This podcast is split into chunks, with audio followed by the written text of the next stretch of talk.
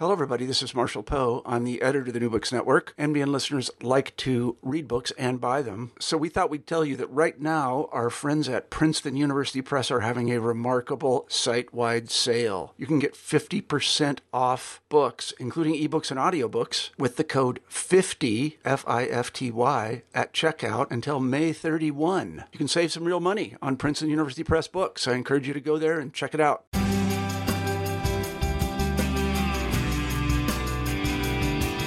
Welcome to New Books in Sociology, a channel on the New Books Network.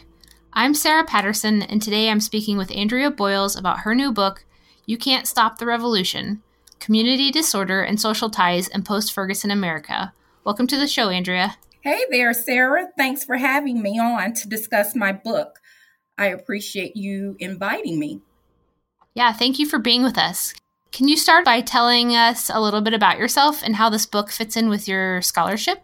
So, for starters, I'd like to also extend or at least pay homage or respect to the folks on the ground. My book captures their everyday experiences. And so, I certainly want to, as best as I can, center them throughout the interview.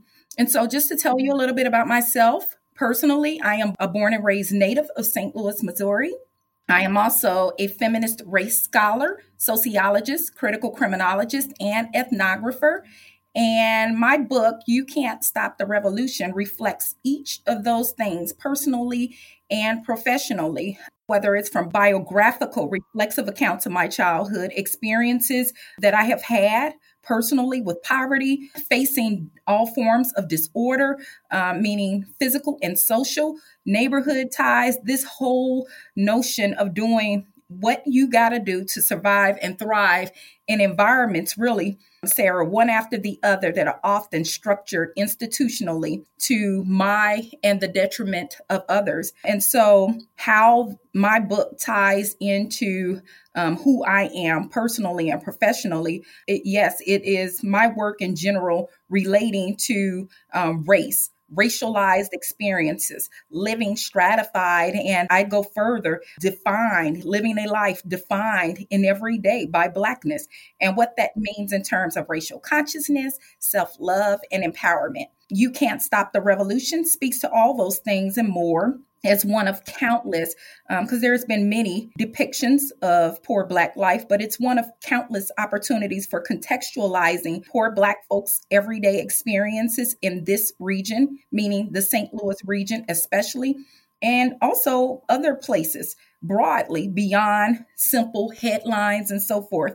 Um, so, again, this is not the first publication, obviously, to do so. However, my book speaks again disproportionately to poor black places.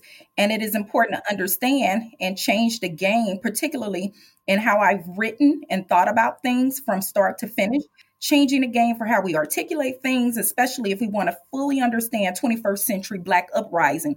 So the ferguson uprising of course did not occur in a vacuum so, Sarah, I am intimately, or at least through my project, intimately working. I worked to understand and provide, um, based on previous projects and personal experience and otherwise, to delve into racial spatial politics of this location. Again, speaking to the St. Louis region, Ferguson is um, a suburb in our in this metropolitan area, but I've worked and I have conducted projects again delving into racial spatial politics.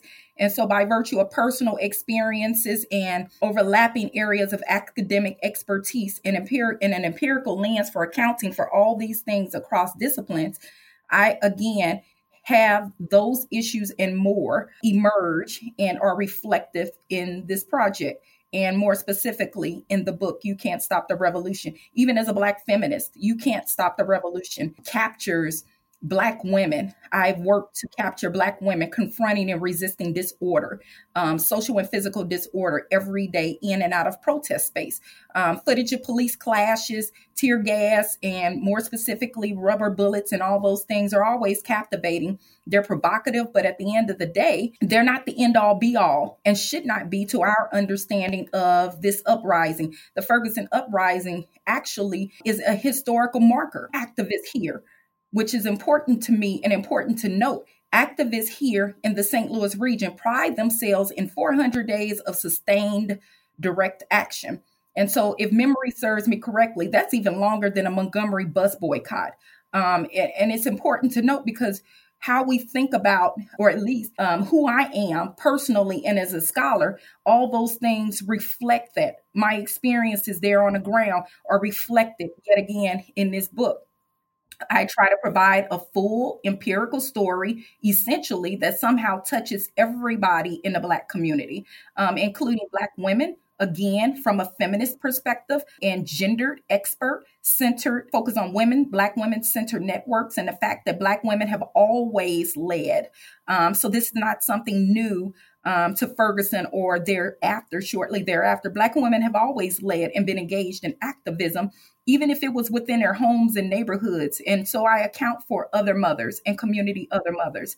And yes, they have done this beyond that scope as organizers and lead and having lead roles politically and otherwise here in this uprising. And lastly, I will say that I um, would also like people to understand um, that Black women, feminist academics, and researchers are capable of providing rich empirical work from the inside of some of the most tumultuous incidents in our society. I think that's important to note also for Black women or um, female researchers coming behind me, alongside of me. Uh, we come and do this work in many respects on the heels of those historical other mothers and community other mothers. And so um, Oftentimes, this is happening invisibly. I quietly, I can say personally, I quietly and purposely worked as inconspicuously and respectfully as I could to account accurately for three years in the St. Louis region, but the half hasn't been told and what it took to advance the plight and platform of folks' everyday experiences, Black folks, poor Black folks, especially. And so, um, again, it's important to note that folks, Black women have led in many respects continue to do that. They did that here in the Ferguson uprising and continue that effort every day within this region long after the cameras have left. And likewise, has it been Black feminist work also at play even in capturing and documenting. And so I especially would like folks to understand that as they read the material. So, some of our listeners are going to be students, and you touched on some of your methodology, but I was hoping you could tell us more about it. So, the interviews, as well as the ethnography and on the groundwork that you did. And then also, you, you sort of talked about your positionality, and I think that came up a lot in your book in the way it's structured, which I really appreciated the structure. So, I was hoping you could talk more about those issues. I will tell you this in terms of students' understanding and methodology and reflexivity about my position as a black female, a black this black woman sociologist conducting sociological and um, criminological work had a wonderful professor for qualitative methods, which is not always the course in it of itself is not always a requirement. And that can make for a very different conversation. But I'll confess my bias and say that she was, in fact, the best, even. But once on the ground, despite how awesome and incredible my qualitative professor was and all that I learned in her course, um, once on the ground, the rules of engagement did not always match parts of my training. And so, sure, the in depth interviews, I'll be more specific. Like, for example, the in depth interviews and focus groups were fine, meaning the processes for that held up generally and worked out, you know, as trained, planned, and expected, or however we might want to think about it. But my work extended beyond in depth interviews and focus groups. And so, as an ethnographer, it's the participant observation portion of things that I often had to negotiate and navigate in real time. That meant that I didn't have a textbook to reference, or I couldn't make phone calls and things like that to get some kind of, you know, direction or input. Things were happening quickly, you know, um, and things were very fluid. And so uh, the other piece to understand is that in real time, and on the ground, I had no authority and no one cared about my ivory tower position or academic credentials. Folks oh, were working in the trenches. People, when I say working in the trenches, like people were working as if life and it did depended on it. And so nothing in that sense could prepare me for the weight of the people that I encountered. And then, even if I think about how I was situated, that positioned me to really, from my personal, uh, meaning reflexive position, me as this Black woman, this native and resident researcher in the St. Louis region, um, that situated me in, you know, um, between what I would refer to as social extremes. It, you know, it put me in sort of this space that I wasn't prepared for. I guess in, in many respects, if I could provide examples, I would say I spent quite a bit of time in some instances, particularly on the ground through participant observation, like trying to wrap my head around the fact that I'm standing, I'm, I'm standing in the face of tanks police militarization. Like, what does that feel like? What does that mean? I'm running from tear gas and rubber bullets, trying to get out, you know, out of the line of those kinds of things. No textbook or lecture could prepare me mentally or otherwise for dogs being brought out on me and the people. And so the vulnerability or danger of it all is what I, you know, I want students to understand. So even with the best of instruction, I, I was not prepared for that. I don't really know that anybody could in that sense. Um, so, at best, my takeaway and what I extend to students, especially and other researchers that may be engaging similarly. It, it, it is probable, and I understand and accept I'm not the only person to conduct work in, you know, in these vulnerable places or spaces of time. However, for me, one of the things beyond instruction and institutional training or checks that I often deferred to was to remain ethical, to as best as I could stay ethical. So I would say ethics ruled my decisions. And that could mean different things to different people. But I think generally speaking, it was me trying to um, navigate this space in ways that would, where I could stay, um, steer clear of things that might compromise safety as best as I could for myself or others on the ground or even away from protest or um, direct action in neighborhoods. It was trying to make sure that I navigated safety in a particular way. But again, that too is still very subjective, right? Because by virtue of being out there, that didn't really prove safe in and of itself when matched up against state violence or the propensity for it and increases in it when it did happen. So even then, I had to navigate participant observation, that part of the research, at least with ethics in the forefront of my mind and, and using that and deferring to that as somewhat of a guide. Um, the other things that I would say is that I also had to, you know, sort of check my pearls, so to speak, at the door. It was important to me to not compromise or give space, at least, to disrespecting or creating additional discomforts for not only myself, but protesters, activists, and otherwise, you know, these organizers who were engaging and leading this effort. Something else to kind of think about in terms of dirty fingernails and the idea checking my pearls at the door.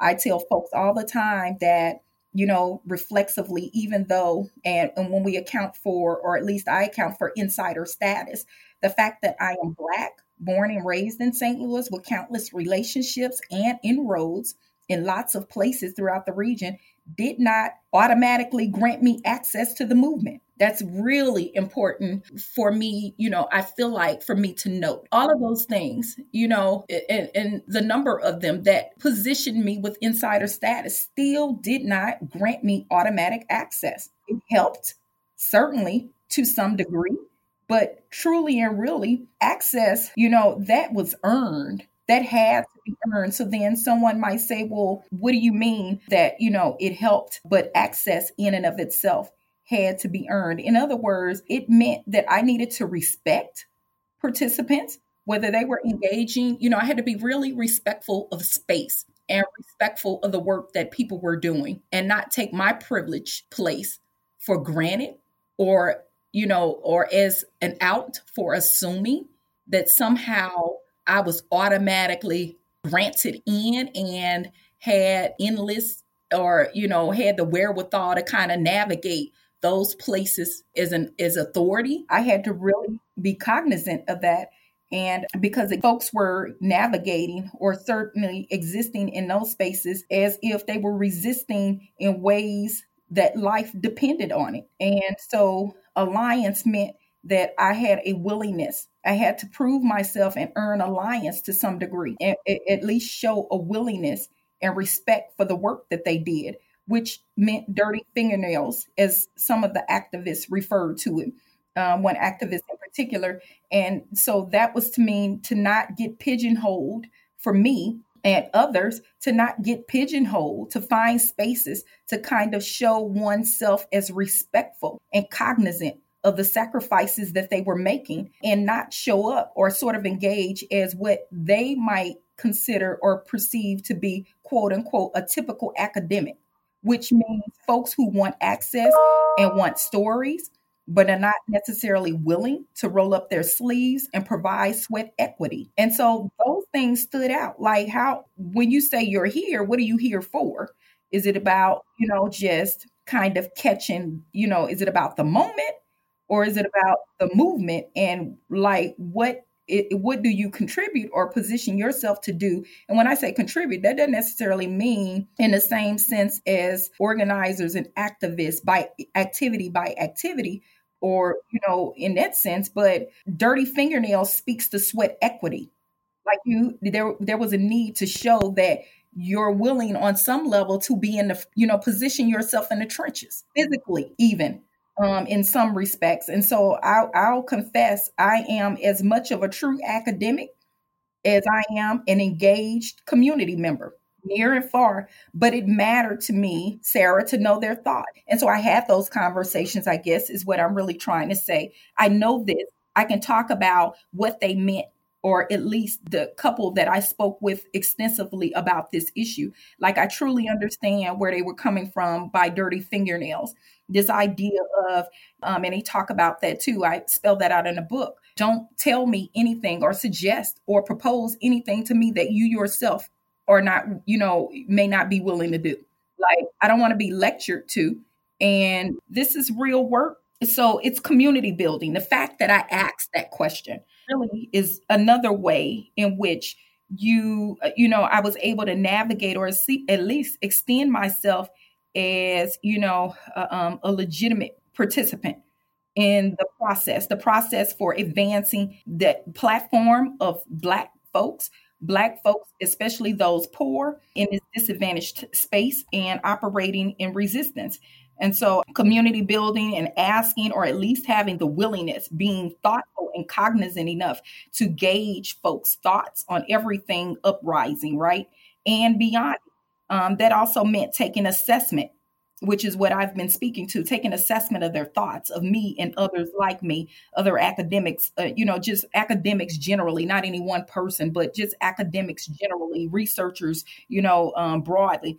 So students and otherwise should be really conscious of this. Like we question folks about all sorts of things, but one of the things we rarely we rarely ask about is what their thoughts are about research and engaging across the aisle, oftentimes with academics. And so I stood down and deferred. In other words, I was willing to be humble and present myself in, in humility rather than intruding in their resistance space. These were their offices. And so while I exist in typical carpeted, cushioned, you know, warm or air conditioned space, in front of a laptop or in front of a desktop in academia. The truth of the matter is their office organizing and so forth oftentimes is, you know, their workspace is occurring in the streets. And I needed to be respectful of that. I respected to not assume they owed me and had no thoughts about me. Folks were judging their work, the work of mobilizing and collective action. It seemed only fair that I should extend opportunity to do the same when it came to me. Um, and so this too is about furthering the work that we do and the idea of ethics and being, yeah, circling back to ethics, right? And the idea of making sure that I, at least, was cognizant and conscious of those participating beyond projects and lines on my CV. And I really appreciated in the book that you're sort of very upfront about those conversations you had as things progressed with the movement, which I thought was really helpful as someone who hasn't studied protests and didn't sort of understand that on the ground work. But you also, in your book, and you mentioned this a little bit earlier, focus on the concept of disorder or like the systematic model of social organizations, uh, which includes social disorder, physical disorder, and community. So I was hoping you could explain that framework. So, for years, I had conducted research on police brutality in the St. Louis region well before Brown's death. And the Ferguson uprising was more than that. I had also discussed DOJ intervention in the St. Louis region years before Brown's death. Again, this uprising was so much more than that. I had also discussed issues um, stemming from or related to or directly and indirectly poverty, segregation, and racialized assumptions and experiences for Black folks, especially um, the poor across places, white locations, particularly extending those that dialogue at least into the suburbs. But again, the Ferguson uprising was more than that. More importantly, I heard the earlier calls to action.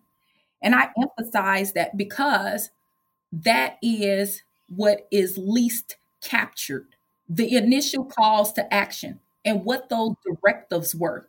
I was present, I heard them, and that fueled part of the framing for this project.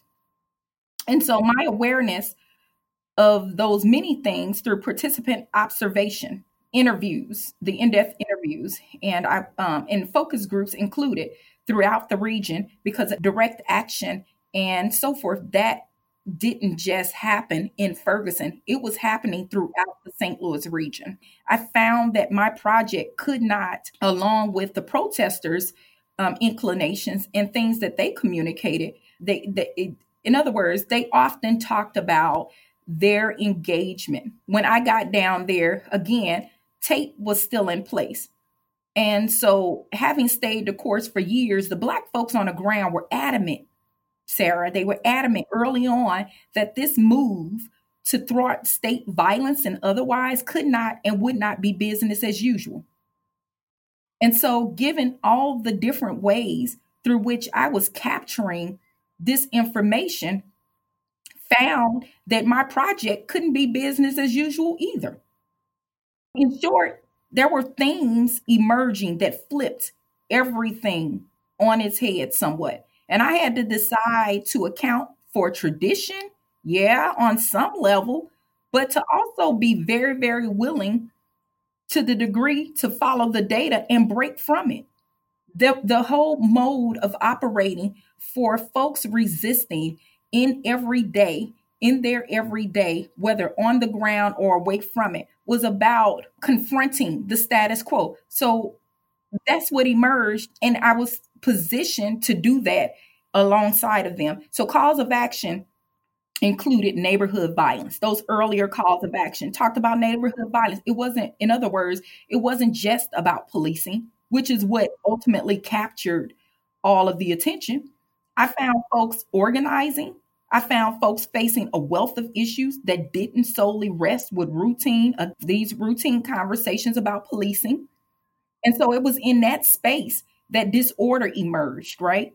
And I was challenged by the emerging things and how to capture it and have conversations about it. I had to rethink and think literally about how often theory after theory often speaks to Black folks' inability to organize, right? But I'm witnessing quite the contrary and learning differently through everyday individuals, everyday or at least individual, uh, what I refer to and talk about in the book individual integration and formal participation in and out of protest. When we have conversations about community, community developed, developed in a way that we may not typically articulate.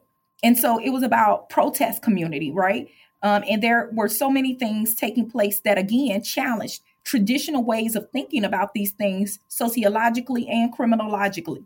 And so, in order to hold true to the work and when I say work, not necessarily just the work of the people who I was documenting and capturing, but the whole truth, even to academic work. sociological and otherwise. I had to be willing to present it to somewhat um, flip everything on his head in the same respect in which the things emerge and to shock in some to some degree our academic sensibilities and others to process and as one protester said it best literally rethink all of it.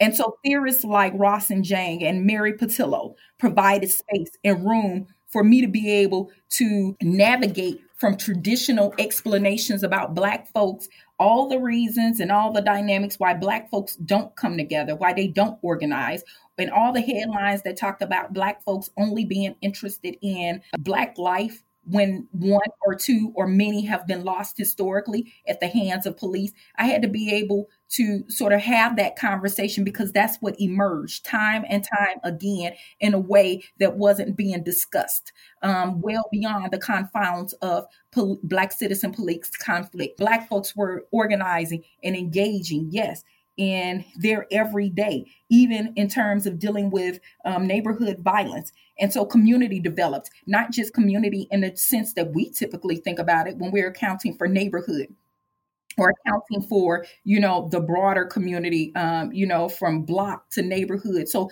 that positioned me to sort of engage in micro or provide micro and macro analysis and to be able to challenge people to think about community these social networks or at least these informal social ties that were not only developing and emerging. And i was finding undiscovered or at least let me say not always discussed and considered in the neighborhood, but also within protest space in and of itself. These um, social ties that people were relying on to actually protect one another in their everyday, not just because there had been this Ferguson uprising.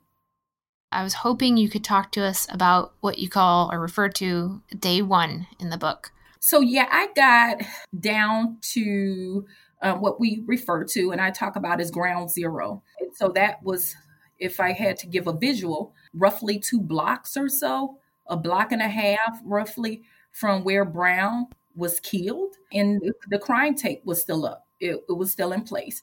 Um, and I talk about in the book how we, you know, there was a time, um, it, maybe I don't mention this, but this was still during a time where Brown Brown's mom was giving like the earlier of what would become many interviews. And so folks were extremely alarmed. Black folks were starting to gather, press was starting to gather. There were a few um, elected officials, Black elected officials, particularly, that were starting to gather. And it was just very, it, w- it was fluid. And it was, you know, it, it was very, uh, somewhat of a shock to folks' sensibilities, Black folks especially, because people were trying to figure out what happened. And people were trying, you know, were upset and trying to figure that out and also navigate the appearance of his mother and family members. And, you know, folks wanted answers. We were waiting, you know, until they cleared the scene. And it seemed to be that he was still on the ground. That was adding to the frustration, you know, despite the fact that many folks had emerged at the scene and weren't blood relatives. It was still very disheartening because those were all of that stuff became messaging for the broader Black community. So it was pretty rough. And so this is still all like happening and unfolding without the world being tuned in. That's as I can tell. I, I was probably the first researcher on the ground capturing, there were folks coming, but here's what I have not seen and have not heard was folks be able to account for those initial conversations in real time and how folks were, you know, trying to make sense, even in the face of police militarization, trying to wrap their heads around. I talked about earlier, at least mentioned to some degree, that there were that night, by nightfall, by the time the crime tape came down from the outer, what I refer to as the outer and inside parameters, and we were able to go back to the scene of Brown's death, there seemed to be just a number of events that were occurring. It was just evolving in a way that was for all purposes intended it, it was pretty frightening and it was very you know um, fluid to the point where and i talk about that in the book as well where i thought you know somebody could sneeze wrong like it was just that fluid like somebody could make the wrong move and it'd be leverage or reason to sort of argue that black folks gathering, you know, that these black folks are being threatening. And I, I just thought like it's too much. And this could really go real wrong real fast. And and so even in saying that, I talk about Ferguson, which is the other thing that separates me and my work from most. I define the word Ferguson and post Ferguson in very different ways compared to most. And that is because I was on the ground so very early on in those first few, immediately following, you know, within hours at least of Brown's death. So how I account for time is going to be, and, and as a and as a researcher, how I speak to that is going to be in some respect very, very different from everybody else. Is going to, in many respects, be somewhat different from how it is discussed and articulated in media, because Ferguson didn't occur in one day.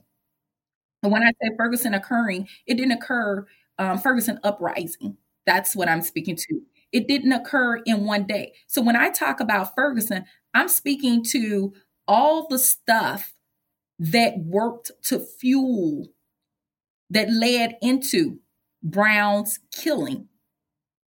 All those clashes and what became visible, but had for so many years in the region and beyond it been invisible to most folks.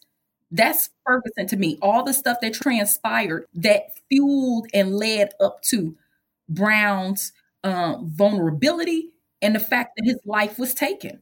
When I account for post Ferguson, I'm accounting for a shift, a shift in how we think about and articulate events after Brown's death, at the point of him being removed from the ground, his final resting place and what that image, those visuals of him having laid there on the ground for all those many hours, like what that meant, that that messaging meant, what that triggered for all the people that were near and far.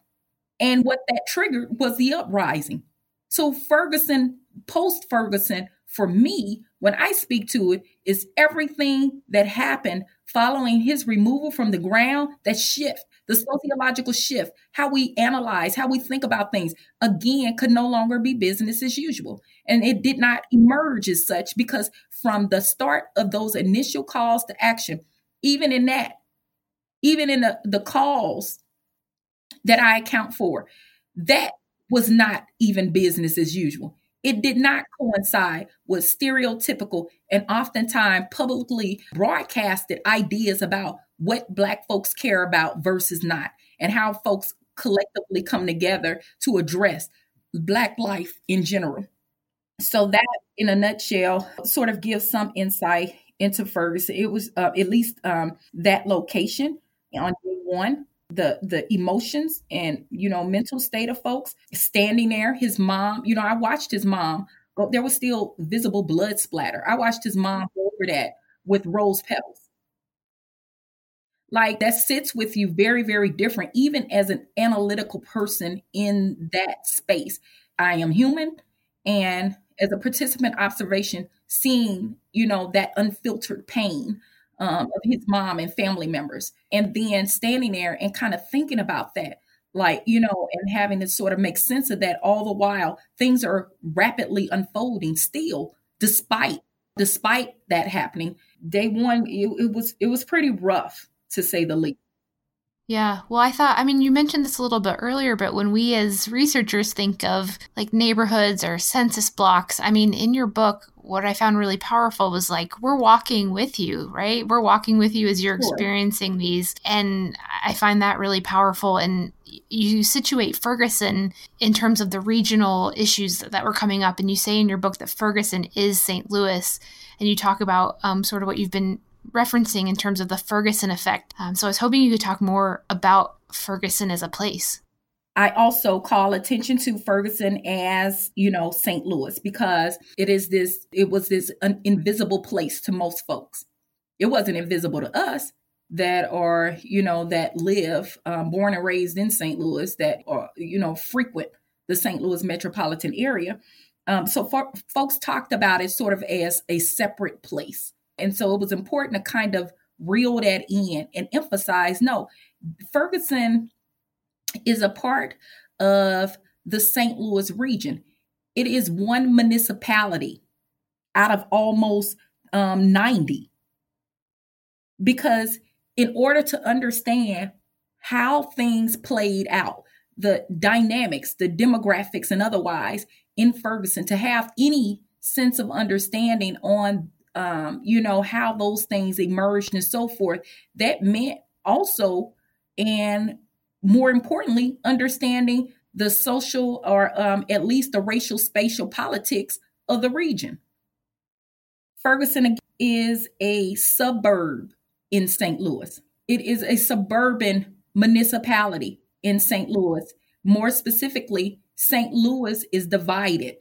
So I talk about the divorce between what ultimately became St. Louis City and then St. Louis County. St. Louis City being urban space, St. Louis County being suburban space. Ferguson is located in St. Louis County.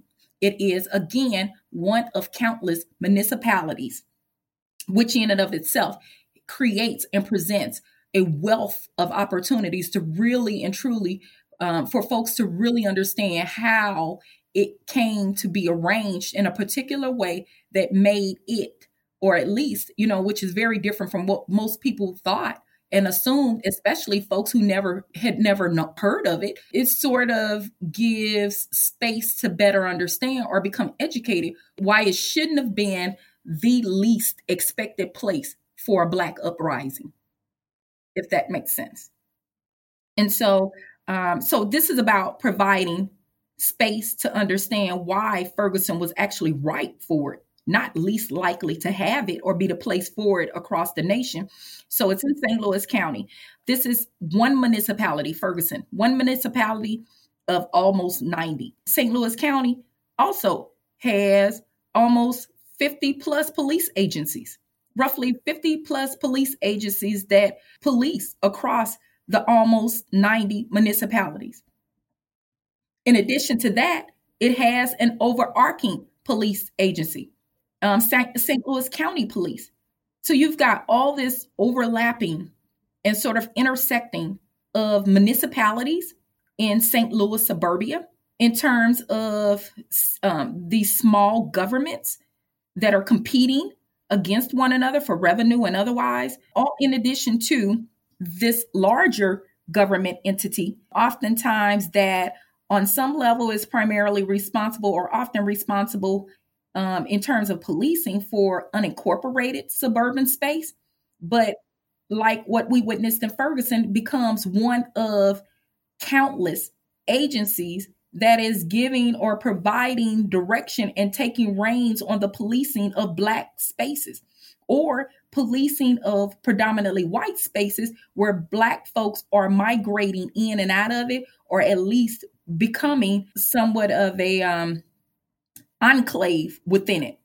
And so that's what I talk about in the previous book, Race, Place, and Suburban Policing. So when we talk about this Ferguson effect, um, because it, I flesh out those locations, St. Louis and the politics and such more in the book. But when we talk about the Ferguson effect, that was especially disparaging to Black folks and really um, disparaging to broader analysis and conversations in some respect. Here's why because what it became is leverage, or at least it advanced this argument that as crime seemingly increased, or let me say homicides at least um, in the region, what it sort of suggested is that you know there the homicide rate is as it is because or things are happening in a community crime and such because people police are going to feel or not going to want to engage. Police or not like so it, so what it did was it kind of gave an out to differential policing. Policing are not going to want to engage. They're not going to be as prompt or as involved in terms of addressing or investigating you know um, these various you know um, criminal elements and so there's this backlash that seems to be happening that whether that ultimately became direct and indirect blaming for the folks who are actually subject to it the folks whose lives are hanging in a balance. And so, what I argue is that anything that occurred, good, bad, or indifferent, particularly with regards to crime, can't be solely discussed or erased or eliminated or passed off due to this uh, the, the Ferguson uprising. Not at least in that sense, because we have an entire history where law enforcement, uh, regardless of Ferguson uprising, have not been pro, um, have not shown up at least for calls, have not been, or let me say, have been very racialized in how they dealt with Black folks, Black neighborhoods, and the community um, largely. That didn't begin with Ferguson. We can trace that, and I do in the previous work and you can't stop revolution the revolution i trace police response to black folks police interaction with black folks all the way back to slave patrol so to sort of suggest like this is a new kind of disengagement because of ferguson uprising it it, it doesn't hold true it's not true and so um, i think it was the idea was to send folks down this rabbit hole. It sort of created again it became sort of an out or a space at least to blame the victim. And the truth of the matter is it doesn't hold up in research. My project one after the other have certainly revealed differently.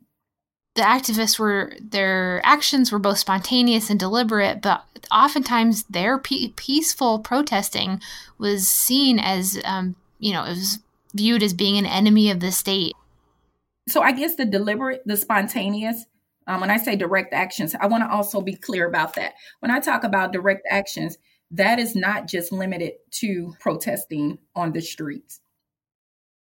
There were re- the resistance encompassed broader number of things, a broad number of actions that did not, again, just take place um, in terms of protests in, in the street in that sense, and that did not just happen in Ferguson.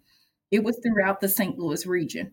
And then through diffusion, of course, ultimately became a national, international movement. One on top, one after the other, one on top of the other. In that sense, um, spontaneous because sometimes folks would, um, and I don't want to go too far into that those details, but the spontaneous part is because of fluidity. There, you know, situations were so fluid and it was the it, there was a constant navigating for the sake of protecting and serving one another bet- among black citizens um, be it in protest in protest space or out of it black folks were constantly trying to figure out what to do how to do and in what ways to do it that would be resistance to the status quo and state and state sanctioned violence whether it's neighborhood violence or, or, or police violence and how to protect and serve one another, all the while through collective action. The fact that the very appearance of Black folks, Black folks doing nothing, has proven threatening and space to fear. Um, and space for, again, racialized police experiences where violence becomes an escalated go to versus a de-escalate, you know, an de-escalated encounter, or you know, those kinds. Of, that in and of itself, just the very appearance of uh, and the idea of blackness. I have that conversation as well. It is enough for someone to be identified or at least treated as, um, based on history, as enemies of the state.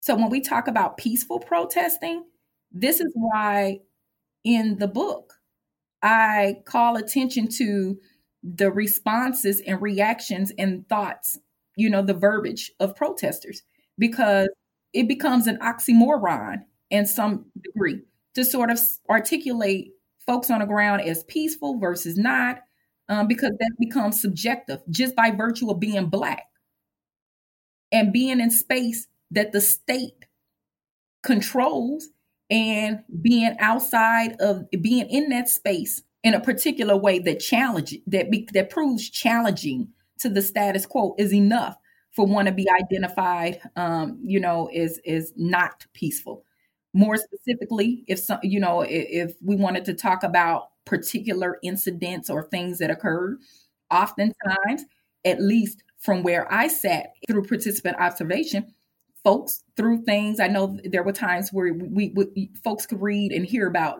water bottles and things like that being thrown, or bricks and things like that being thrown, that kind of stuff. And so, oftentimes, people, you know, some folks, critics particularly, um, would capitalize on that, and that would become like the dialogue and the conversation. But I talk about in the book, you know, how there were folks that were not readily identifiable that oftentimes were kind of engaged in protest space and this notion of plants and you know people who were provoking sometimes doing things for the sake of provoking a clash that did not always mean or always um, happen as a strategy for protesters and yet more often than not did media or folks account for that. And so um, this idea of again being peaceful like so what did that mean? And what does that mean when you've got folks standing there facing tear gas and rubber bullets, people who are law abiding citizens, but came to, you know, ground zero or otherwise throughout the region for the sake of expressing discontent. And so, you know, so the, so it, it's a bit compromising. Folks called attention to that. This constant show of force. That's what militarization looked like and became this constant show of force, excessive force, the constant reminder. So, how do you say that and speak to that? And uh, and one other thing I would like to throw out, just to um, provide context, I tell students and other folks generally, you can't have a gathering of people anywhere where you in large numbers where someone doesn't do something that may not be in concert with the behavior of the group or that may not be you know um, necessarily I, I, guess for all and you know uh, may not necessarily be appropriate. That means this is why you have things occurring unseemly at championship college or university championships where folks you know get so excited or passionate about something or just you know start to flip cars we see cars burn trash cans on all kinds of stuff I remember sitting in a, an NFL an NFL game and folks had drank too much and were about, you know, there was about to be a fight and all kinds of stuff. You know, you see all kinds of things happen where there are numbers, sizable populations of people. So that so somehow those kinds of things don't garner the same amount of attention, but there is again this certain amount of provocativeness, this idea of blackness, this idea that Black folks have captured space for the sake of political and otherwise advancing Black position. That becomes automatic or at least gives way to these ideas, these very um, disparaging characterizations as folks being thought of and treated as enemies of the state and as disorderly, automatically disorderly. Everybody present, everyone involved by virtue of association or being criminal um, this idea of automatic criminality being assigned, this looting, let's immediately zero in to the looting um, and think about that again as space for criminalizing, which then becomes yet another rabbit hole by which to not think about all of the historical circumstances that fed into the moment. Thank you. I think one of the really powerful things about qualitative work is that we can get to know particular people. And so I was hoping you could talk to us about Tevin, Kareem, and Ted. Because I conducted in depth interviews, there were opportunities where folks had really extensive, or at least provided extensive information about their life stories. And these three individuals uh, were certainly, they weren't the only ones, but they were certainly three of few who did that. So much to the point where I could provide a longitudinal sort of analysis for, you know, what their everyday looked like. Because again, these things are not occurring in a vacuum. It's important to be able to sort of connect the dots. And I talk about it and at least frame it in a sense of Black Lives Matter before death. And also to the degree that, you know, one of the things I communicate throughout the book is this notion that Black people live there every day, especially poor Black folks live there every day in many respects. Damned if you do, damned if you don't. And you can literally see that And I was able to see these emerging themes and talk about it from Tevin to Kareem to Ted. These dynamics where they were virtually situated, um, in many respects, the start of their lives. They were sort of situated in ways, no fault of their own, that sort of set them on these trajectories that right away sacrificed the quality of life for them. And so it's important to know that these things are connected in ways that have long lasting effects on individuals, long lasting effects on entire neighborhoods, long lasting effects on the Black community in general, whether we are talking about being unhoused, the idea of not even having a place to call home or you know or at least a place where how do people go for years living in spaces with no indoor running water? How then what do we think the long term um, implications are for children who are faced with having to maybe raise themselves because they don't have a a village and when i say a village not necessarily always meaning that within a Black community, but even in terms of the role of the school system.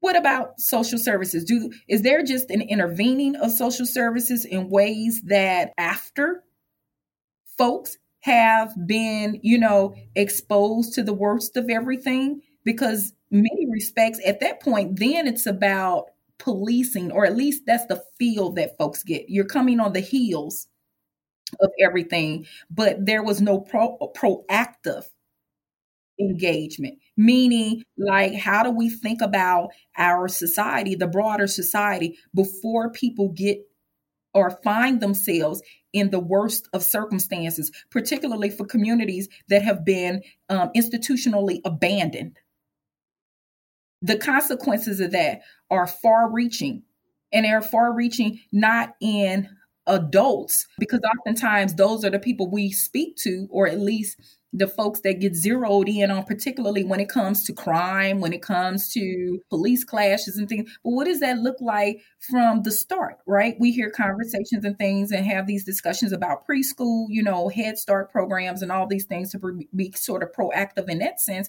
But when you have segregated and isolated neighborhoods one after the other, those become places conducive for total, like they're not just isolated and segregated physically, but they become that socially.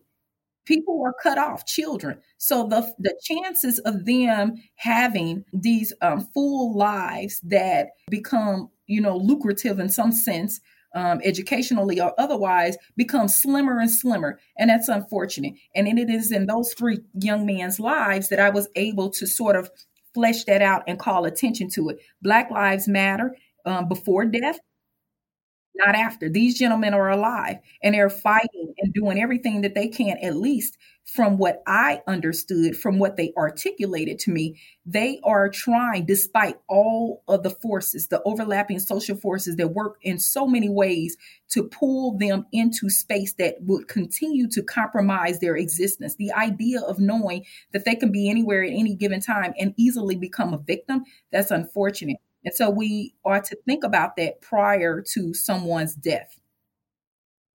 That is also one other thing to add, Sarah. That is also in that space that also pre- um, presented again gendered sort of dynamics. So we could think about that, whether it is um, gender dynamics and what that looks like in everyday existence for Black women centered networks with the other mothers and community other mothers, or whether we think about that in terms of social ties and informal neighborhood neighborhood networks or the everyday details and how life has played out up to the present for Tevin, Kareem, and Ted. You conclude your book with some implications for different groups, including community members, citizens, and even us as researchers. So, what would you want us as readers of your book, but also listeners for today, to take away so the first thing is, you know, I acquired again experiences of my own, but and I have talked about them through reflexivity and otherwise. I've talked about maybe the first researcher to the ground and all those kinds of things, only to the degree of explaining you know those initial calls of action that are, have largely not been accounted for.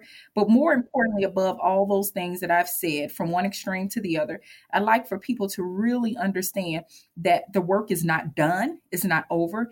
Cameras and folks have come you know and rightfully so because again it is a historic marker the ferguson uprising and it became a template in many respects for all post ferguson movements. And you know, national and international, and what I really refer to as 21st century Black resistance.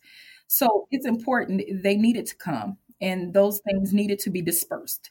But I would challenge us to understand that just because, yet again, you don't hear people or see footage of folks running from tear gas and so forth, the work is not done in this region direct action continues. And so this again is way bigger than the idea of Black citizen police conflict. There are so many moving pieces. I could not capture them all, um, even under the you know the framing of disorder, social and physical, to be direct. I there were so many moving pieces that I could not frame them all. The other thing is I did not lend a lot of attention, even though I account for groups, various groups. I do that in a uh, without identifying anybody in the same way that pseudonyms have been provided to interview participants, likewise, pseudonyms um, were provided to organizations. And I spent much time not even sort of focusing on that because I did not want to give way to politics in a particular way, who was covered versus not. You know, the the the idea that everyone or as one activist talked to me about a revolutionary task. Everybody having a revolutionary task or at least should. So there were many moving parts and many people engaging in what they identified as their revolutionary task. Um, and that didn't always look the same and it didn't always play out the same. And so funding for things didn't always look the same and so I wanted to steer clear of that. Those were not the prominent themes. The theme that resonated most is that there are Black folks, poor Black folks particularly, that are working in the trenches every day, navigating in compromised ways, trying to advance their neighborhood or their block, trying to advance one another individually, trying to advance one another, you know, through collective means. And so, this idea um, that Black folks do nothing or Black folks are only interested in a particular kind of advancement or interested in resistance when it comes to a particular kind of incident, that didn't ring true. That didn't ring true. That didn't emerge in my data. So, as I began this project, I would like to again extend respect and homage in many, uh, to you know to a large degree to the folks on the ground, the people who are invisible, the folks whose work was quote unquote not provocative enough to make national or you know gain wide sweeping attention but who are every day trying to figure out how to engage or navigate in a particular way that advances the life of one or two or three or for many in that sense um, and in are doing it with little to nothing. Those are the folks that again this project i wanted to make especially sure to highlight. Um, those are the folks whose platform was so very important in extending um, and so yeah um, for that i think there's a lot to be learned beyond traditional articulation and analysis. There is a lot to be learned in terms of understanding that th- this is complex this is widespread is pervasive these issues and that we ought to think about this or at least uh, account for it in more holistic ways instead of maybe, you know, through a narrow view. Thank you. So today I've been talking with Andrea Boyles about her new book, You Can't Stop the Revolution Community Disorder and Social Ties in Post Ferguson America. So, what are you working on now, Andrea? Oh, a little bit of everything. Well, I've got some stuff happening. Yes, yes, yes. I have some stuff happening. Let's just say, because I don't want to go too far far into it. Let's just say this: I am working in many respects to continue anal- uh, analysis or at least providing analysis uh, res- with respect to Black disadvantaged. And when I say disadvantaged, economically disadvantaged and otherwise, folks in these very racialized spaces. Thank you so much for asking and having me. Yeah, so thanks again for being with us today and sharing your work with us. Thank you too. I really appreciate having this conversation with you.